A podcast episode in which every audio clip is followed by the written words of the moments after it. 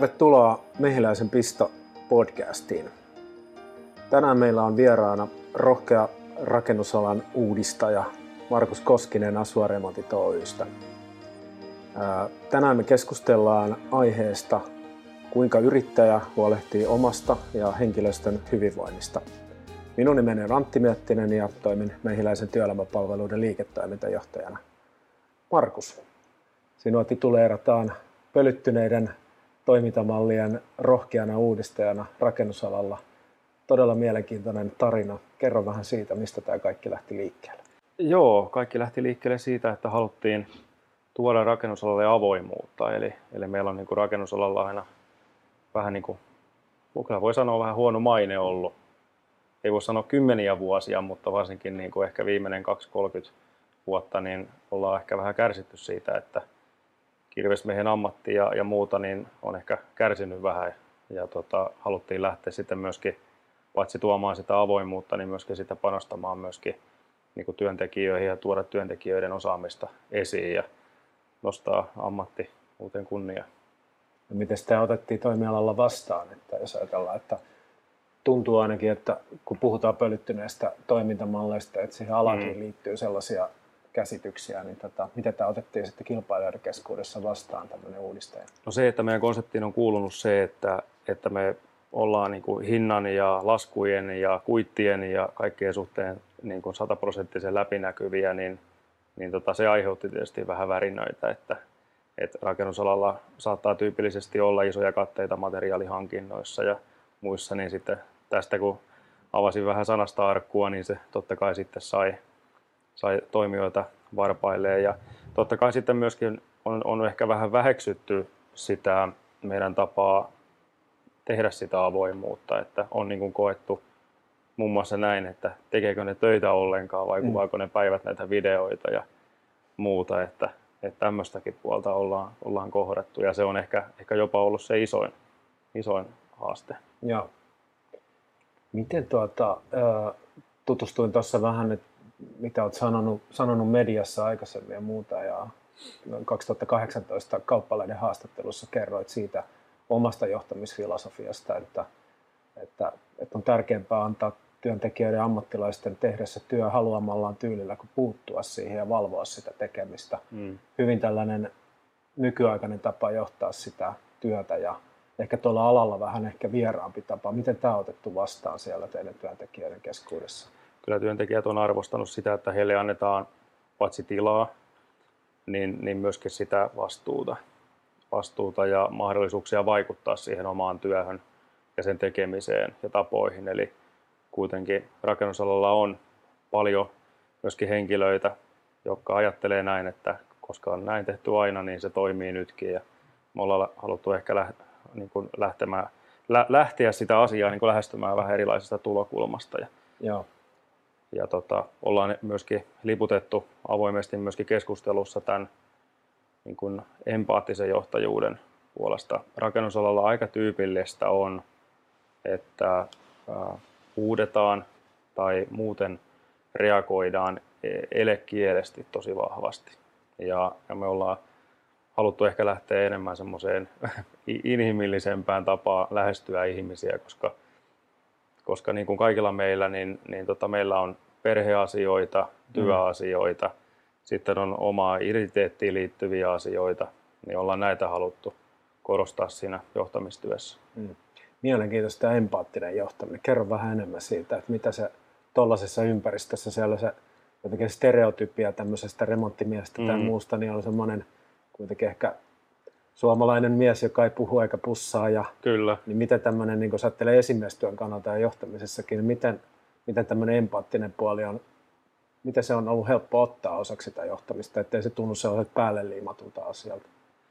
Joo, meillä on myöskin haasteita ollut siinä, eli, eli niin kuin sanoit, niin kyllä se rakennusmies tai rakennusnainen, niin, niin tota, alkuun oli vähän sillä että hetkinen, että, että mikä kehityskeskustelu tai, tai että miksi me nyt mennään johonkin keskustelemaan jostain asioista, mutta se, että mä oon halunnut alaisten kanssa saavuttaa luottamuksen, Joo. joka mä haluaisin, että se johtaa siihen, että voidaan vaikeista asioista keskustella koen ainakin itse niin, että on saavuttanut hyviä tuloksia ja, ja mulla on työntekijöiden, voi sanoa jopa enemmän työkavereiksi, niin heidän kanssaan todella hyvä luottamus asioista ja myöskin mäkin voin sitten heille kertoa johtajana sellaisia asioita, mitkä mua vaivaa ja avoimesti kertoa myös niistä. Eli me ollaan haluttu vähän kääntää sitä myös niinkin päin, että, että myöskin sitten johtaja avaa mm. vähän sitä omaa kuortaa ja ei, ei välttämättä tee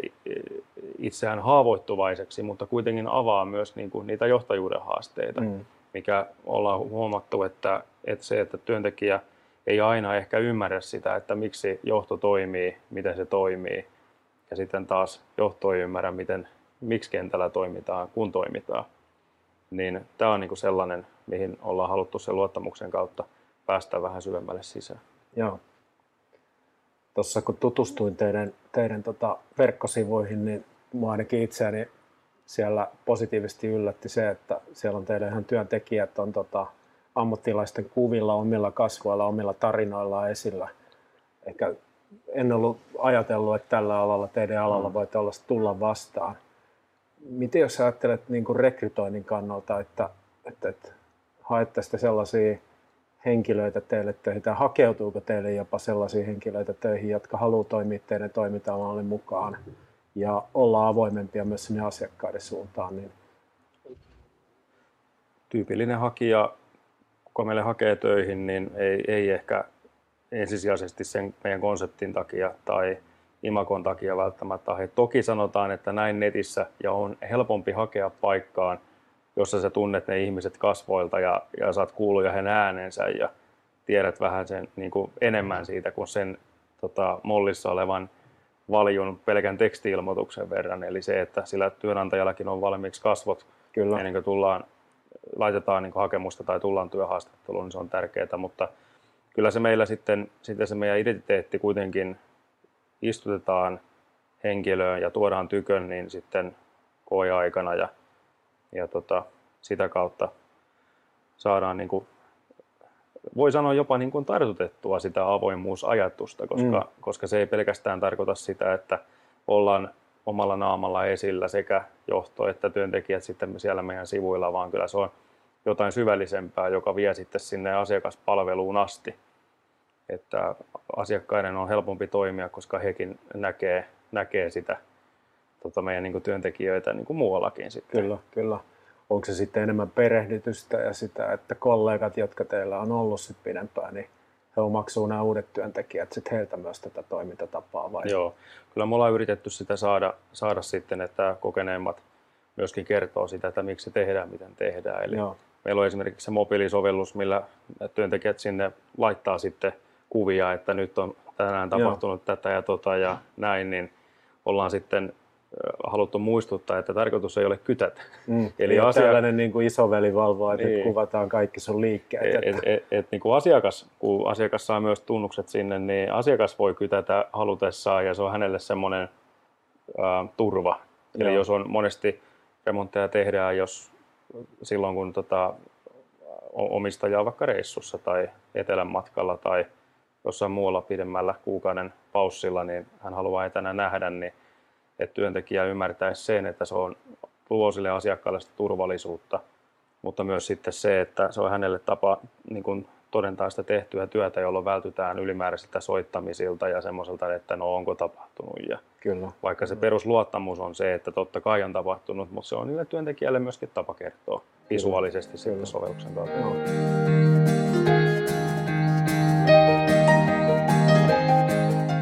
Teidän mallissa varmasti on vahvasti se ammattilaisen oma vastuu siitä työstä ja ylpeys siitä työstä. Ja tuodaan mm. myös esille tällaisen niin kuin kuvien ja videoiden ja muun kautta siitä, että työ edistyy ja jälki on sitä, mitä asiakas on niin kuin odottanut, niin mi, mitä teillä, teillä toteutuu tai keskustellaanko siitä asiasta, että myös sen oma jaksaminen, oma hyvinvoinnin ylläpito onkin, ei, ei ole työnantajan vastuulla yksinomaan, vaan se on yksilön omalla vastuulla. Niin miten tämä teema teillä nousee, jos ajattelet? Nousee näissä keskusteluissa, mitä tekijöiden kanssa käydään, niin, niin ehkä sillä tavalla rakennusala on todella hektinen ja se on vaikea niin kuin sitten myöskään että jos on joku kohde, jossa vaikka havaitaankin, että okei, siellä on kosteusvaurio, niin sitten me joudutaan sieltä ottaa ne kaksi tekijää. Heidän työ periaatteessa loppuu hetkeksi aikaa kesken ja nyt heidän mm. pitää laittaa johonkin muualle. Eli se, että pystytään olemaan niin kuin balanssissa sen suhteen, että, että pystytään hallitsemaan sitä alati niin kuin läsnä olevaa, miskä sitä voisi sanoa, tällaista epävarmuustilaa että, mm.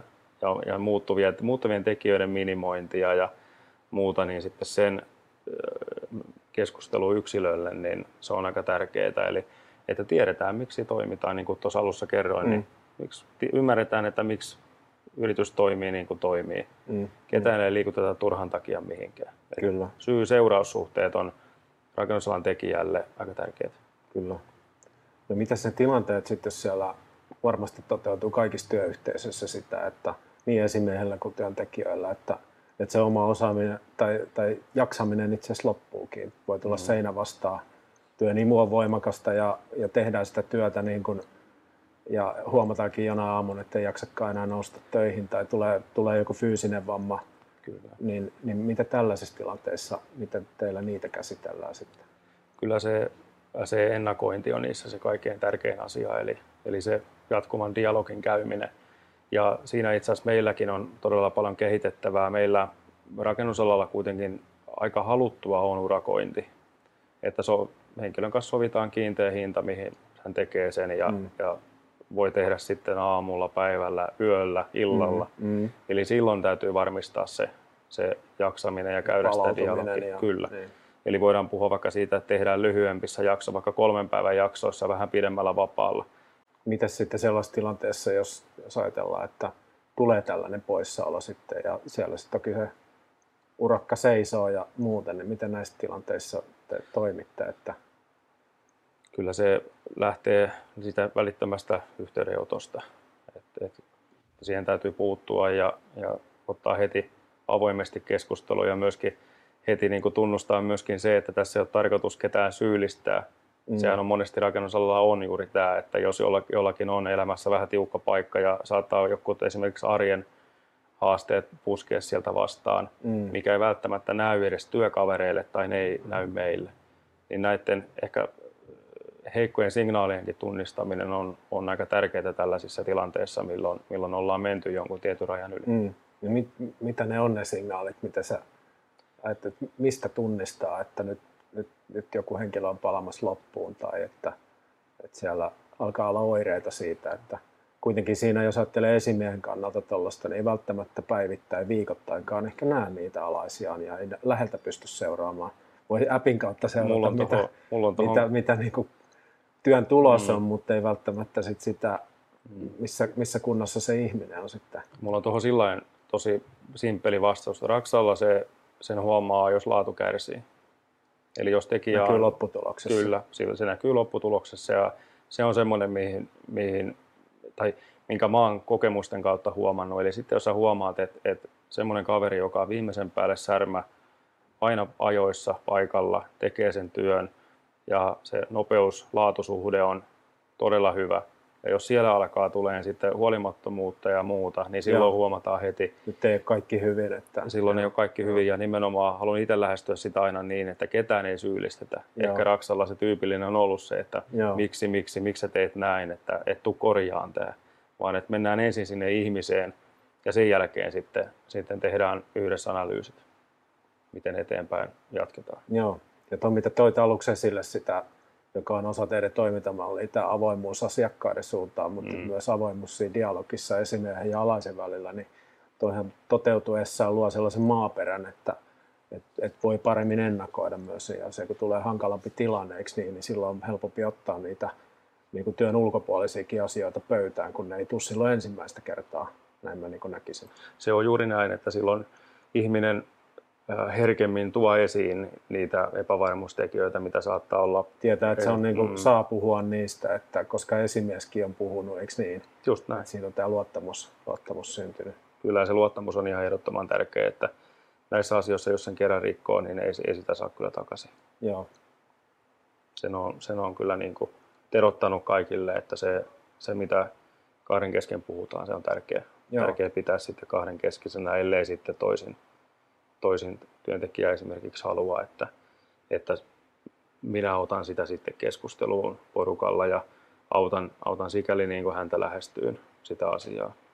Meillä on kuitenkin Raksalla osittain haasteena on, on se, että se tiimi saattaa vaihtua kesken kaiken, eli meillä saattaa olla työntekijöitä, jotka ei välttämättä ole kuukauteen nähnyt jotakin työkaveria. Mm, ja sitten mm. jos hänet yhtäkkiä laitetaan sinne, niin on se, se jälleen näkyminen aina mukavaa, mutta se ei välttämättä sitten, kun se, jos se rotaatio on tosi vauhdikasta, niin siinä ei kerkeä syntyä semmoisia syvällisiä Joo. luottamuksellisia suhteita, Joo. jolloin tavallaan sitten meidän niin kuin sitten johtajuuden kautta on tärkeää lähestyä sitä asiaa oikealla Joo. tavalla ja keinoilla.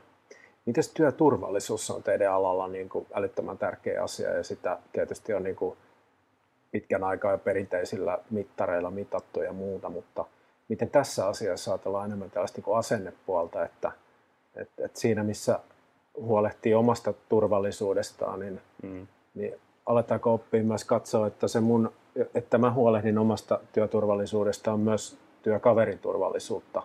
Tai että lähdetään kiinnittää huomioon siihen, että katsotaan vähän, että onko kaverilla turvavalijat tai mitkä ne onkaan ne asianmukaiset ää, turvavarusteet, niin onko sellaista niin kuin vastuun laajentumista sen oman, niin kuin, oman niin kuin turvallisuuden ympärille näkyvissä? Kyllä se turvallisuus on yhteinen asia, että se on se kaiken lähtökohta.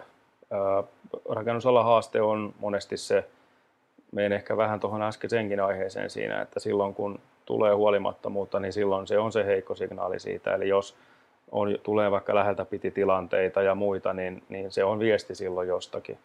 Eli jos ei ole turvallista tehdä työtä, jos huomataan, että se lähtee lipsumaan väärään suuntaan, niin kyllä se vaatii, vaatii että siihen tarvii sitten yhdessä reagoida todella tarkkaan. Ja myöskin tässä, tässä sen työn suunnittelun, eli niin sanotusti työpäälliköiden, tarjouslaskennan ja työntekijöiden tarvii olla samalla sivulla, mm. jolloin me ollaan enemmän ehkä tämän kuluneen vuoden aikana osallistettu työntekijöitä myöskin, että ollaan vilautettu vähän tarjouksia ja esitelty, että tämmöinen, että mitä tämä sun mielestä näyttää, jolloin he on voinut sitten kommentoida. Eli tai just tämä, että ei saa olla niin, että johto tarjoaa ja sitten mm. siellä vaan sitten raipataan kovempaa, jos huomataankin, että se on laskettu vaikka liian tiukkaa. Joo. Näinkin Joo. saattaa ihan hyvin joskus käydä, jos ei ole huomioitu asioita, niin se, että puhutaan samaa kieltä ja ollaan samalla sivulla ja valmistellaan asioita yhdessä, niin se on semmoinen, mitä mä haluaisin edelleen kehittää tässä sanotaan seuraavan kahden vuoden aikana.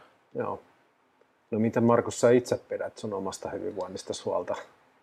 Se on moni, moni aina sitä kysyy, kun tuntuu, että itse on joka paikassa ja on, on aktiivinen paitsi tässä yritystoiminnassa, niin monessa muussakin, niin, niin tota, kyllä se lähtee, lähtee siitä, että antaa, antaa itselleen aikaa rauhoittua ja laittaa välillä puhelimen pois ja nauttii läheisten seurasta. Joo. Tähän loppuun mä haluaisin kysyä vielä sulta, että jos saisit yhden toiveen esittää, niin kun katsot työelämää ja teidän alaa eteenpäin tulevaisuuteen, niin mitä sä toivoisit, että siellä olisi toisin kuin tällä hetkellä? Kyllä mä toivon, että se empaattinen johtaminen ja, ja kovan johtajuuden harmonia niin saavuttaisivat, saavuttaisivat sen harmonian. Eli kyllä Raksalla kuitenkin tarvitaan sitä tietynlaista jämäkkyyttä, kovuutta, mutta myös sitten sitä, sitä empatiakykyä ja, ja ymmärtää ihmisten erilaisia tilanteita ja ymmärrystä myös siihen, että työelämä muuttuu. Joo. Ja, ja ihmisten henkilökohtaiset tarpeet muuttuu. Enää ei ole ehkä niin tärkeää se palkka, mitä julkisessa keskustelussa on paljon ollut, vaan se työn sisältö ja sen työn merkityksellisyys. Niin sitä ehkä haluaisin, että, että työnantajat ja, ja PK, PK-yrityssektori ja suuremmat yritykset niin huomioisivat sitten johtamisessa.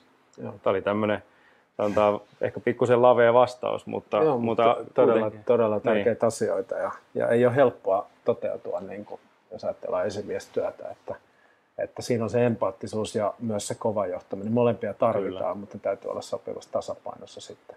Että huomioidaan ihminen, mutta että johdetaan kuitenkin kovasti niitä asioita, niin, niin tosi tärkeitä asioita. Kiitos Markus. Kiitos, kiitos. Erittäin mielenkiintoisesta keskustelusta ja, ja tosi tärkeitä aiheita, aiheita ja keskustelu varmasti jatkuu. Toivottavasti Seurataan jatkuu. mielenkiinnolla, miten asua, asua tota, bisnes etenee ja, ja tota, laajenee. Varmasti tällaiselle, tällaiselle toiminnalle ja johtamiselle on tilausta myös teidän toimialan ulkopuolella. Kiitos paljon. Kiitos.